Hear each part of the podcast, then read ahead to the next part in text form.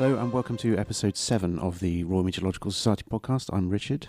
I'm the digital person here. We also have Uh, Liz Bentley, Chief Executive at the Royal Met Society. And I'm Chloe Moore, meteorologist and head of partnerships. This year, International Women's Day is Thursday, the 8th of March, and it's a day to mark and recognise women's achievements socially, economically, culturally, and politically. International Women's Day has been celebrated for well over a century now, with the first day held in New York in 1909. I think more than ever, there's a strong call to action to continue to empower women addressing the challenges for us across the globe. Our podcast today focuses on both the obstacles for women, but also the achievements that have been made in STEM subjects. So that's science, technology, engineering, and mathematics. We'll be hearing from meteorologists, climate scientists, managers, and those who work in education and outreach about their career paths in the field. We'll also look at issues they may have faced as women in the workplace and how we can actively encourage more young girls to fully participate in and choose STEM professions. So, without further ado, let's begin our seventh podcast and happy International Women's Day.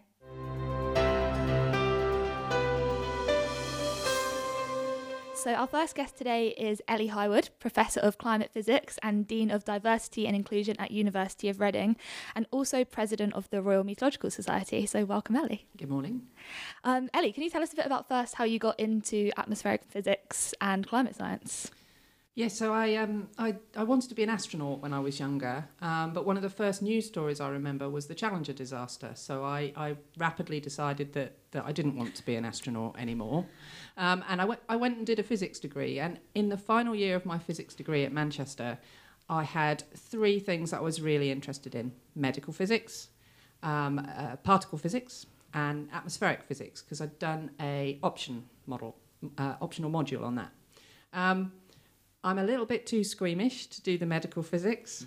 Um, and between the other two, I just thought, well, the weather you can see every day. So I wanted to do something that was relevant to people every single day. Um, so I went and did a PhD at Reading in um, meteorology, and I've been there ever since, really. And you've been president of Royal Meteorological Society now for almost two years. Yes, almost two years. I was vice president for um, three years before that, actually. So, um, I, and I was on council probably two decades ago when I was uh, an early career researcher and looking for opportunities to get experience of networking and things like that. So I was on council for a while then and on the education committee. And then I had a break for a while. And then I was very pleased to come back as vice president and president. So, over those few decades, you've probably been to lots of Royal Meteorological Society events. We host lots of meetings and conferences throughout the year. And something we found is that women in science ask fewer questions than men. And that's not just at our events, but also according to research. And do you find this is the case at events you attend, and maybe what can be done to address the issue? That's really interesting. We did. Um, some similar work at Reading because we noticed that in our seminars um, we we actually have quite a good gender balance at the Department of Meteorology, um, but all the questions were being asked by men. Um, so we did a survey across all our staff and students. Said why are people not asking questions? And I got a response from lots of people, both men and women. Um, the interesting thing was the reasons why people weren't asking questions was they felt that um, they were asking a, a, a silly question um, I, I, I, myself really, really don't like asking questions. I have to force myself to. I have to, when I go to a meeting, set myself a goal of saying, I will ask this many questions.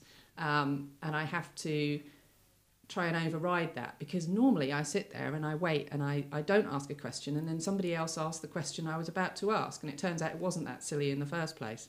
Um, so in our results, we had the same issues came up for both men and women all different stages of their careers. Um, but it probably is true that overall, and we notice it at particularly at international conferences, um, women ask less questions. I now have a team of postdocs who got so wound up by this that they will go out and to every conference they're at and every meeting that they're at, they do a gender count of the audience, and a gender count of the question answers, and a gender count of the panel speakers. And so we are building up a bit of a body of data on it. How to fix it is harder. I think a lot can be done with good session chairs at conferences and meetings.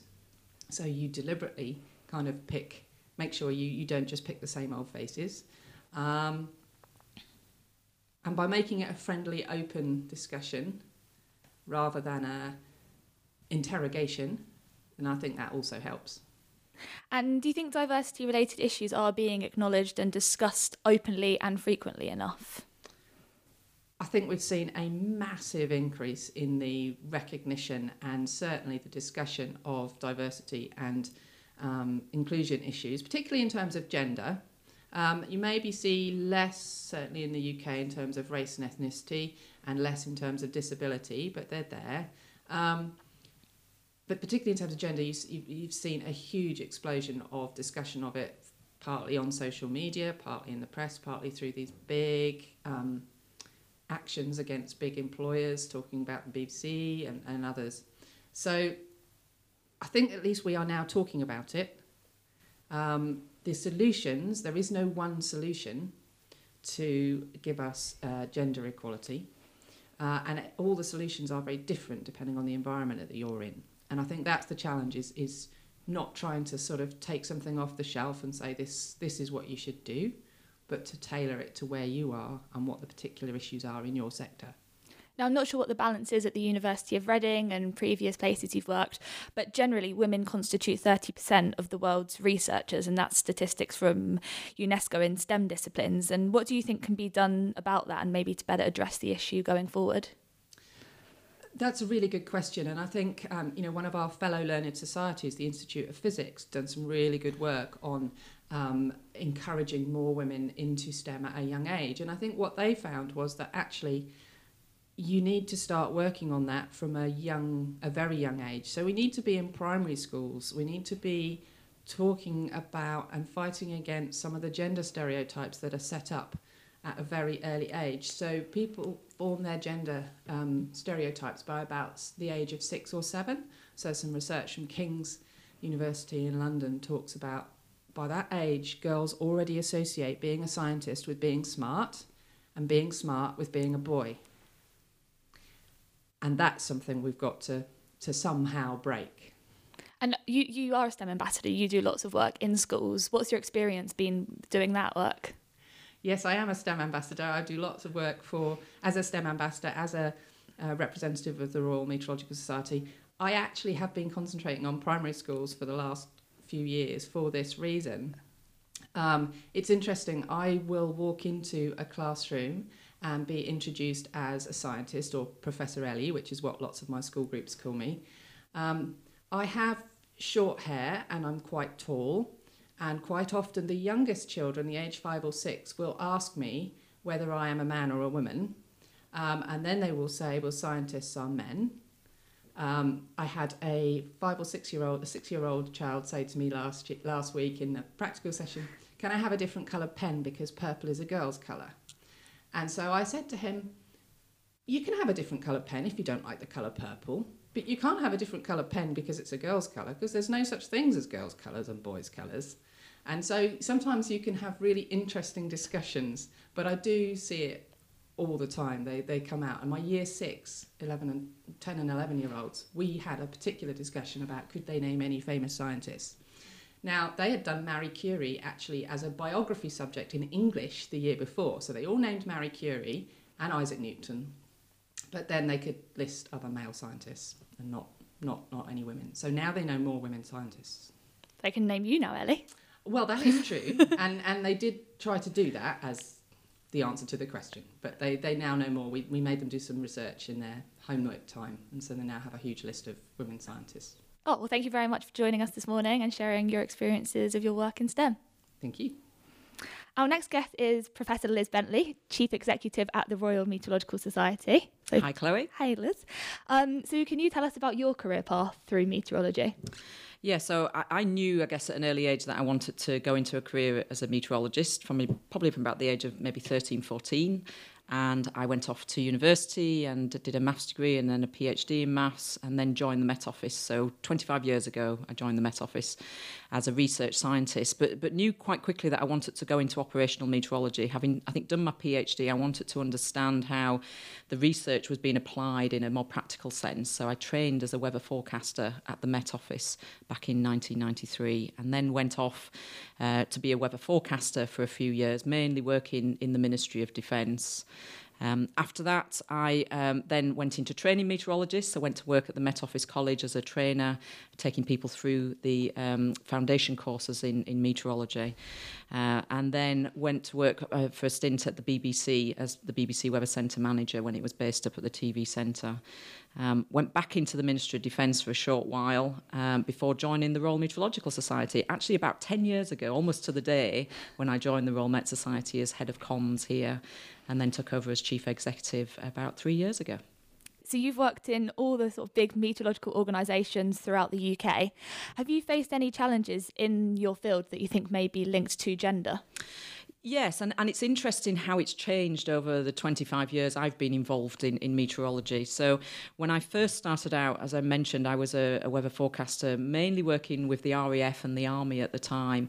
And I was probably the only female. In fact, even going through my training course, there were only three females being trained up as meteorologists at the time very heavily dominated by, by male uh, colleagues. But certainly when I worked in the Ministry of Defence, I was probably one of the only females in that whole environment. And that was quite a challenge actually, quite difficult, but actually something that I I felt um, you know it was it was quite important for me to kind of get involved in and, and to take forward. And it's really interesting now in my role at the Royal Meteorological Society as an assessor of meteorology. So we go out to assess people for chartered and registered meteorologists to see how that's changed over the last 20 or 25 years. So we go out to those RAF stations, some of them that I actually worked at, and you can see that now there's more than half of the people working there are females. In fact, some of the managers there are females as well. So there's been a real change over the last two decades, and that's really been a positive sign for me. Um, you know, so I think broke down those barriers 20 years ago, and actually we're starting to see them kind of pushing through now in, in current day. And as you said, you've been in quite a few managerial roles. Now you're chief executive here at the Society. According to a 2013 study, women comprise a third of the global f- workforce at national meteorological and hydrological services, and around 19% of senior managers are women. How do you think we can close the gender gap around this issue? Yeah, it's a difficult one, and, and it will take time. And I think part of that is is having role models. So someone like myself, like Ellie, in these roles um, that, that actually you know children can then aspire to, and, and actually look and think, okay, this is this is achievable. It's not it's not out of my reach. So having those role models, encouraging, providing the support, I, I do think, um, and again, we, I've chatted with Ellie about this on a number of occasions, that there are, if you tend to find women tend to be more reluctant to put themselves forward for things like promotions and, and I guess these managerial roles as well. And it's actually, as a manager, encouraging your members of staff to put themselves in those positions. They are, they do have the capability, the strength, the skills, the experience to put themselves forward. So it's, it's, in, in the role that I'm in, it's actually encouraging those around me, giving them the support to actually put themselves forward for those roles as well. I think the role models is a really important issue because you have world famous scientists such as Marie Curie and things, and sometimes that can be almost too aspirational, and you need a role model close to home, someone who's gone through a similar career path to you. So, doing the early career conferences we do, be it going and doing STEM work in schools, and having that role model close to home who you can more closely associate to whether they become a mentor or something can really help the field. That, that's right, and you're right. We, we have our student conferences, and the, and the, there's typically about half of the people there are, are female, but it's giving them, I guess, the aspiration or, or, or, confidence to know that they can move on through their career and take on more managerial roles rather than just thinking there's a limit, there's a you know, glass ceiling that they can, can only reach certain roles and certain positions. No, there isn't. You know, you're, you're just as well capable, experienced, skilled to get and, and get yourselves in those positions. But I think it's also about being flexible about those senior roles as well, because something we've had success with is is advertising our senior university roles as job share. So I was a head of department job share for a while. People said you couldn't do that as a job share, but yes, actually you could. Mm-hmm. Um, we now my current role, leadership role in the senior leadership team at the university, dean for diversity and inclusion, is a job share role, um, and we've just appointed our first job share partnership for a pro vice chancellor role. If you're creative about those roles and more flexible, it's not necessarily about only about telling women that they can apply um, and that they are capable of doing those things. It's about making the roles flexible and interesting and the behaviour of the teams into which they're going to become more inclusive um, is just as, if not more so, important. Because there's been lots of talk about the gender pay gap and things, but and women negotiating for same pay and things, but equally negotiating for a situation that works for your work home balance is also really important. And I think that's important for, for everybody. Mm. I mean, it's not just for women. Um, in fact, we've had quite a lot of, of uh, men taking parental leave, shared parental leave, um, and some of the issues about returning to work after a career break um, are absolutely the same for men, women, whether it's caring for children, caring for elders, or, or those kinds of things. So we need to we need to look after our workforces and make sure that whoever they are, and for whatever reason they've had a break, they're able to come back in mm. and start contributing again quickly. And that's about changing the environment, not necessarily about changing the individuals. Well, thank you both very much for your time this morning. We will have our next guest up shortly to celebrate Women in Weather for International Women's Day on the 8th of March.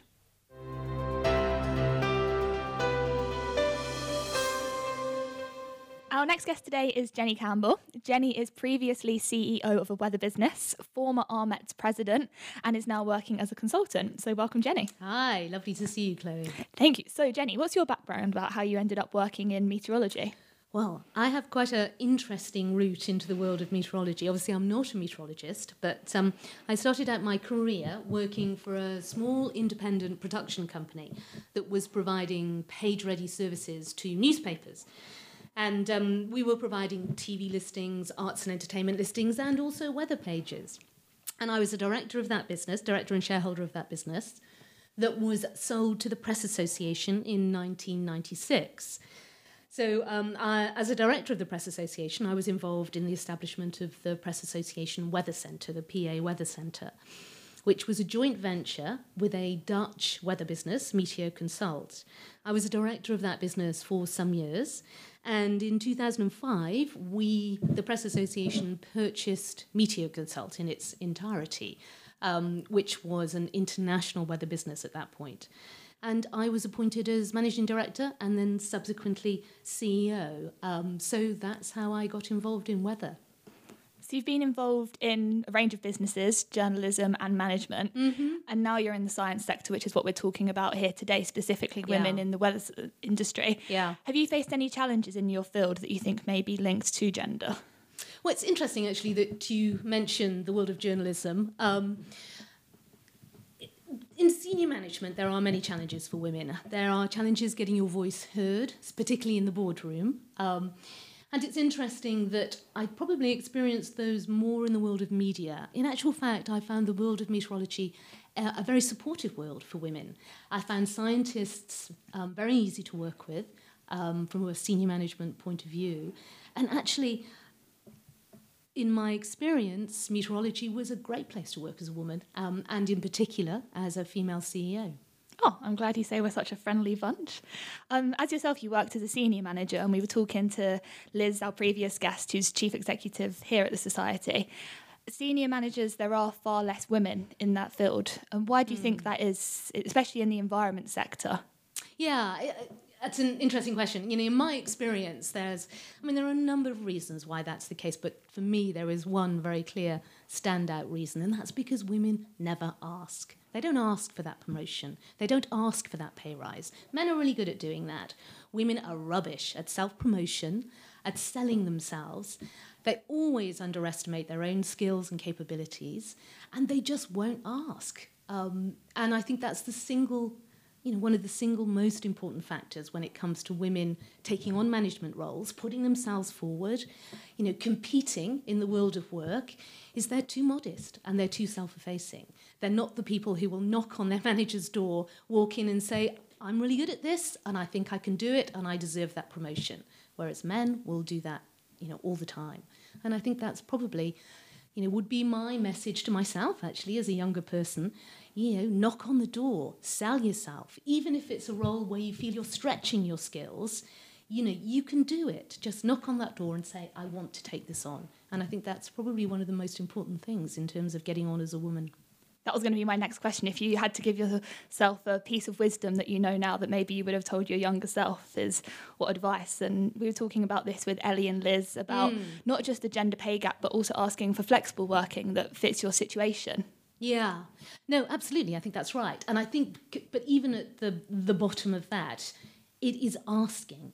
it is having the courage instead of just accepting that because you've taken maternity leave, perhaps some doors are closed to you. Instead of accepting that, put yourself out there and ask for it. And I think, you know, ask for flexible working, ask for part time, ask for a pay rise, and ask for a promotion. And I, and I think that's the one thing that women can do um, to help them move on in the in the world of work.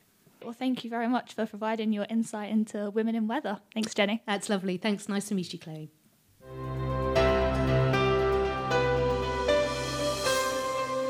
Okay, so our next guest is Dr. Kat Muller. She is Public Engagement Programme Manager here at the Royal Meteorological Society and also Honorary Research Fellow at Birmingham University. So, welcome, Kat. Hello. Hello. Kat, can you tell us a bit about how you first got into atmospheric sciences, meteorology? Yeah, so I think, like a lot of people who get into this subject, uh, my passion was uh, sparked at a young age. Um, when I was about 11, I was obsessed with watching the news, not for the actual news, but for the weather forecast at the end to see whether there was going to be a snowfall event or whether there was going to be a heat wave. Um, and at that time, I think I did want to be a TV weather girl, as we used to call them. Um, but actually, I didn't actually take that career path. Um, so I ended up going down a sort of uh, more research uh, route. Um, and on the back of that, I've ended up working at the Royal Meteorological Society as head of public engagement. Um, so that's sort of how I got into into the field. So you've been in academia and now work in a charity with the Royal Meteorological Society. And in your experiences so far, have you found that women have been underrepresented in STEM subjects? And when did you maybe first start becoming aware of this? Um, I'd say that when I was doing a PhD, um, in my PhD office, we had um, fairly even representation of, of men and women. Um, in fact, there might have been slightly more women that were doing PhDs at that time. I think it's really um, after that level where people start to go down a research career path, and it's very much short term contracts, um, that you start to see a, drop off in researchers. Um, you know, there's, there's very much a, a, a need to move around different institutions, and obviously, if women are starting to think about families, that that makes it a bit more difficult. And I think at that stage, certainly a lot of my colleagues have, have looked elsewhere, be it in private companies or they've moved into communication roles uh, rather than pursue that academic route. So maybe more support for especially females in postdoc roles in the shorter term contracts. Yeah, I think it's, it's very difficult though because it's all about publications. And as a female, if you do take time off um, to have a child, there is that gap in your publications record. And it's very much, when it comes to uh, promotions, that's very much what people look at. So it, it, it's, I think it's quite a difficult one to actually get the balance right. Um, but yeah, definitely, if there's more, I guess, awareness at senior levels that this happens and, and understanding that this happens, then that could potentially um, improve the situation for female researchers. And for you, who've maybe been notable women role models in STEM but also meteorology throughout your career? Um, I think I've been very lucky that I've had quite a few um, female uh, researchers that I've worked with over the years. I've worked with uh, Professor Sue Grimmond uh, on a research project who is very top of her game.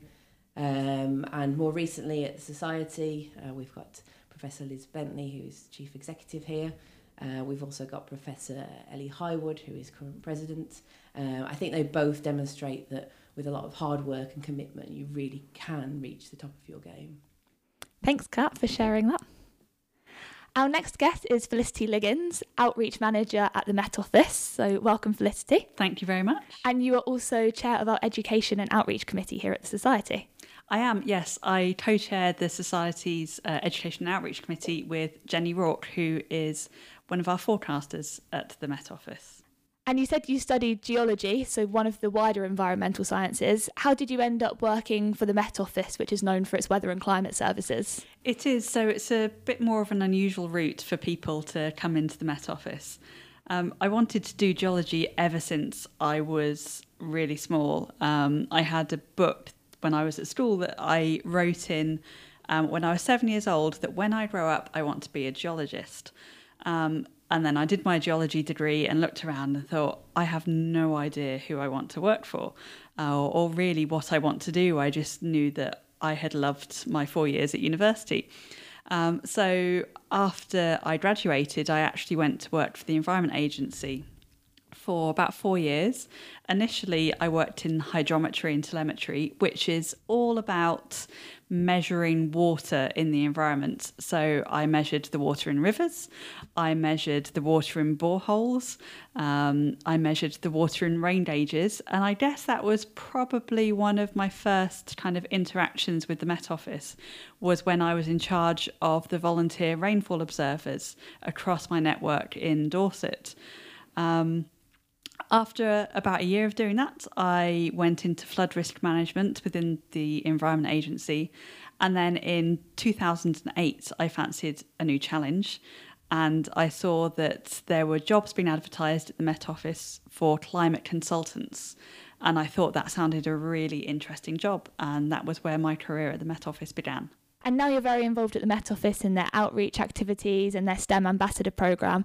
What are some of the projects and initiatives you do there with the Met Office? So, yeah, at, at the moment, I lead the Met Office's outreach, um, trying to encourage that next generation of students to be enthused about STEM subjects. So, that's science, technology, engineering, and maths.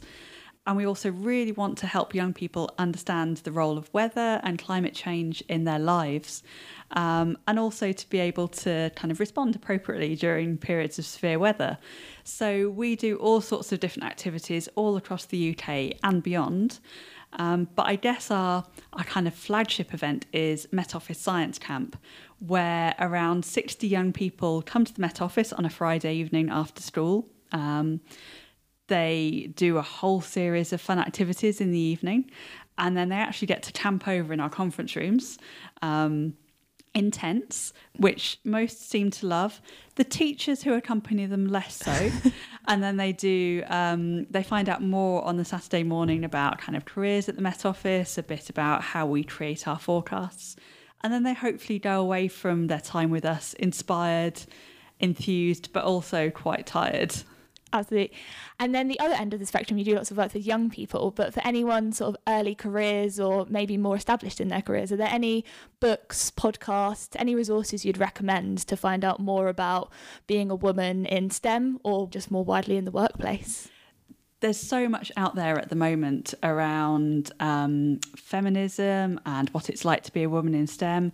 There's loads of good resources, and particularly on um, the International Women's Day, I'd recommend people go on to Twitter and take a look at all the resources that will be being shared um, at that time.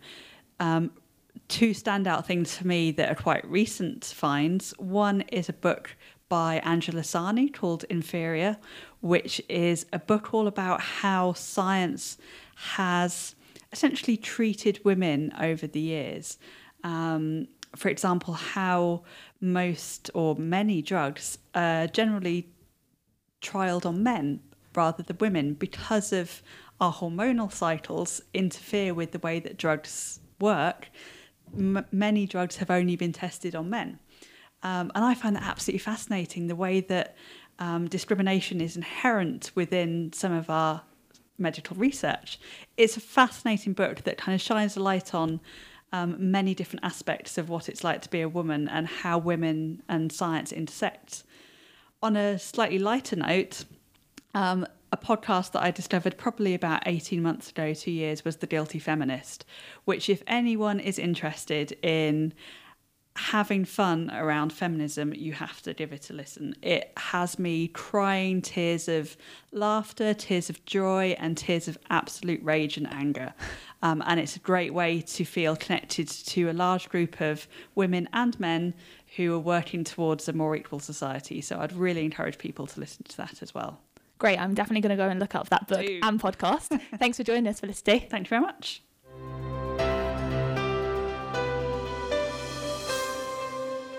So I'm now joined by our final two guests for our Women in Weather podcast today. We have Dr. Sylvia Knight, Head of Education at the Royal Meteorological Society, and Dr. Lindsay Bennett, Instrument Scientist for NCAS. So welcome both of you to the podcast. Thank you. Hello. Sylvia, we'll start with you. How did you first get into meteorology and to where you are today? Well, I think at school I always appreciated that what I enjoyed most was where physics and geography met. I like both subjects, but it was the sort of down to earth bits of physics and the more physical bits of geography that I really enjoyed. I had really poor careers advice at school, um, but somehow I got the right message that if I ended up doing a physics degree, that would be a good way into meteorology. So that's what I did. I did a natural sciences degree specialising in physics.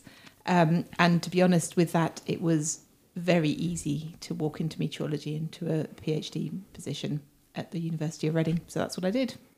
And then you went on to do your PhD after that? Yes, so that was my PhD at, at Reading, and then I did a few postdoctoral positions at various universities around the country after that before coming to the Royal Meteorological Society. And you've been with us now for almost 11 years. 11 years. Can't believe it. Yeah. So if you have any educational questions about how to get into the subject, maybe university degree courses or teachers out there, um, Sylvia runs Metlink, our website for schools. Um, yeah, or you just email Sylvia if you have any questions. Before the podcast, we were talking about maternity and paternity leave. And while paternity leave and shared paternity leave is becoming increasingly offered, many male colleagues are not taking advantage of this. Um, do you think there are any barriers for women taking maternity leave in STEM subjects that we can maybe better address? Personally, I had a pretty tough time. I think I'd been doing a number of, of postdoctoral research positions where my contracts were often very short. Um, and so when I came to go on to maternity leave, because I'd been on a very short term contract, I had very few rights and didn't really get a, um, the sort of benefits of a maternity leave that most people would, would expect. So that was a bit rubbish. Um, but I did then come and work for the society, and that that all worked very well. Except that I ended up having a, a far shorter break with my first child than I than I really wanted. I've seen other friends who were scientists who have decided that they wanted to have a longer career break when they've had their children, and I think almost all of them have had a really difficult time coming back into science. There are fellowships available for returning for women returning into science from a, from a longer career break. Um, but they're often quite short, and to actually demonstrate in that period of time to get the results, to publish them, and to, to demonstrate that you're a capable scientist again in that period of time is is nigh on impossible. So almost all of them have ended up leaving science, which is a great shame. We were talking to this with Kat about the short term postdoctoral contracts mm. that make it hard for women to keep publishing regularly in the profession and trying to address a way that either makes it easier for women to come back to their profession after they've taken maternity leave and just keep a continued interest in the subject. Mm. Um, throughout the podcast today, we've been talking about the lack of women managers in meteorology and the wider environment sector and business more generally. What are your thoughts on that? How do you think we can maybe progress to narrow the gender gap and any other comments? I think the first thing to point out is that in meteorology, we we do quite well. We've got quite a lot of, of leading leading women in the field. I mean, when I was an early career scientist, there was there was Jo Haigh, Lesley Gray, Julia Slingo, who are very much role models for for women who are combining having a family with with being in a senior position in meteorology. Um, but at the end of the day, some roles have to be full time, and there's no getting away from the fact that if you're in a leading management role, you probably have got to be working full time. And I think it would be really nice if the only barrier to having one of those roles was personal choice. So, for example, I don't want to work full time. I don't want to, yeah, the way I combine my my personal, my family life with with work means that yeah, working full time would be wrong for me. If that was the only barrier to to me being in a in a in a higher position, then I think that would be great. Um, but we need to address whether that really is the only barrier, whether personal choice is the only barrier, or whether there still are glass ceilings of other descriptions. Thanks so much for joining us today, Sylvia. So, Lindsay, what's your background into meteorology? You're now working for NCAS, which is the National Centre for Atmospheric Sciences. How did you get to being in that role? My interest in meteorology actually probably dates back to sort of my teenage years, um, studying geography. Um, I was particularly interested in natural hazards at the time, so anything dangerous, exciting, earthquakes, volcanoes. Um, but then I, I, put it down to um, documentaries from the US starting to come over onto our TV, um, storm chasing. So back in the mid 90s, um, storm chasing and research into severe storms and tornadoes was very, very, very topical. Um, and I started seeing these programs on TV, and it really inspired me. And I found everything to do with the weather, but particularly severe storms, um, really fascinating. So at that point onwards, I knew I wanted to to get into meteorology. Um, so that then led to doing the right A levels in physics, maths, um, and geography. Um, and then um, I did a degree in uh, meteorology and oceanography at UEA, and then followed that up by continuing um, at Leeds for a PhD. And we've been talking a lot about STEM ambassador work today. Why did you join the STEM ambassador network, and what sort of work have you been doing? I think it's a really great scheme. Um, it gives you the opportunity to showcase um, what you do, the work that you do as a scientist, and um, show students, show children um, the variety of work that they can can get involved in, particularly as a meteorologist. So when you say meteorologist to younger children, they'll immediately think of weather weather presenters on the TV. But it's such a broad field, and there's you know huge amount of, of careers and, and roles out there. Um, so it's a really great opportunity to show them the, the vast amount of, of areas um, that we're involved in. And I suppose it's to, to, I would say to see beyond the, the lab coat. So when you think of a scientist, children often think of somebody in the lab, which is you know very justified. There are a lot of excellent careers out there, um, but to see beyond that um, and just see the variety of work that you can do in science, be it field work, be it computer modelling. Um, so I think it's a really great opportunity to um, to showcase that. And this is a question to both of you, really. Um, for young w- girls, especially looking to go into a field of meteorology, climate science, atmospheric physics, what A levels should they be thinking about? Is there any work experience they can get involved in? I think the the A levels that both Lindsay and I did, um, maths, physics, and geography, are pretty much the the perfect combination. If you like, you can combine it with a with a fourth subject, whether that's further maths or something completely different. But that's definitely the best the best foundation for a career in meteorology. There isn't much option on work experience. Um, you can either apply to the Met Office through their work experience scheme, which they tend to advertise towards the end of the year for work experience the following summer, or you can go to the University of Reading in February half term. Um, but as far as I know, that's the only work experience out there. Um, and then the Royal Meteorological Society does run a, a careers information day for anybody, any young person who's interested in a potential career in meteorology. Great. And final question Would you recommend a career in meteorology, climate science, and the work you've been doing? Have you enjoyed it so far? Absolutely. Um, I've had some really fantastic opportunities in my in my role, um, traveling around the world, um, taking part in research projects in the US, um, studying tornadoes, um, studying thunderstorms in the UK, in Germany. Um, so I've really enjoyed the work that I do. Um, some yeah, really great opportunities there. That's nice to end on such a positive note. Thank you both for joining us. That marks the end of our Women in Weather podcast. Thank you to all seven of our speakers Ellie Highwood, Liz Bentley, Jenny Campbell, Kat Muller, Felicity Liggins, Sylvia Knight, and Lindsay Bennett. Our eighth podcast will be out next week, so watch this space. Or our next RMetS event is Space, Satellites and Solutions, and that's in London on Wednesday, the 21st of March. We'll be discussing how satellite applications support emissions monitoring by looking at the high resolution observations of the Earth's surface and atmosphere, and there'll also be a panel discussion. You can register for that event on www.rmets.org and find out more about the work of the Society.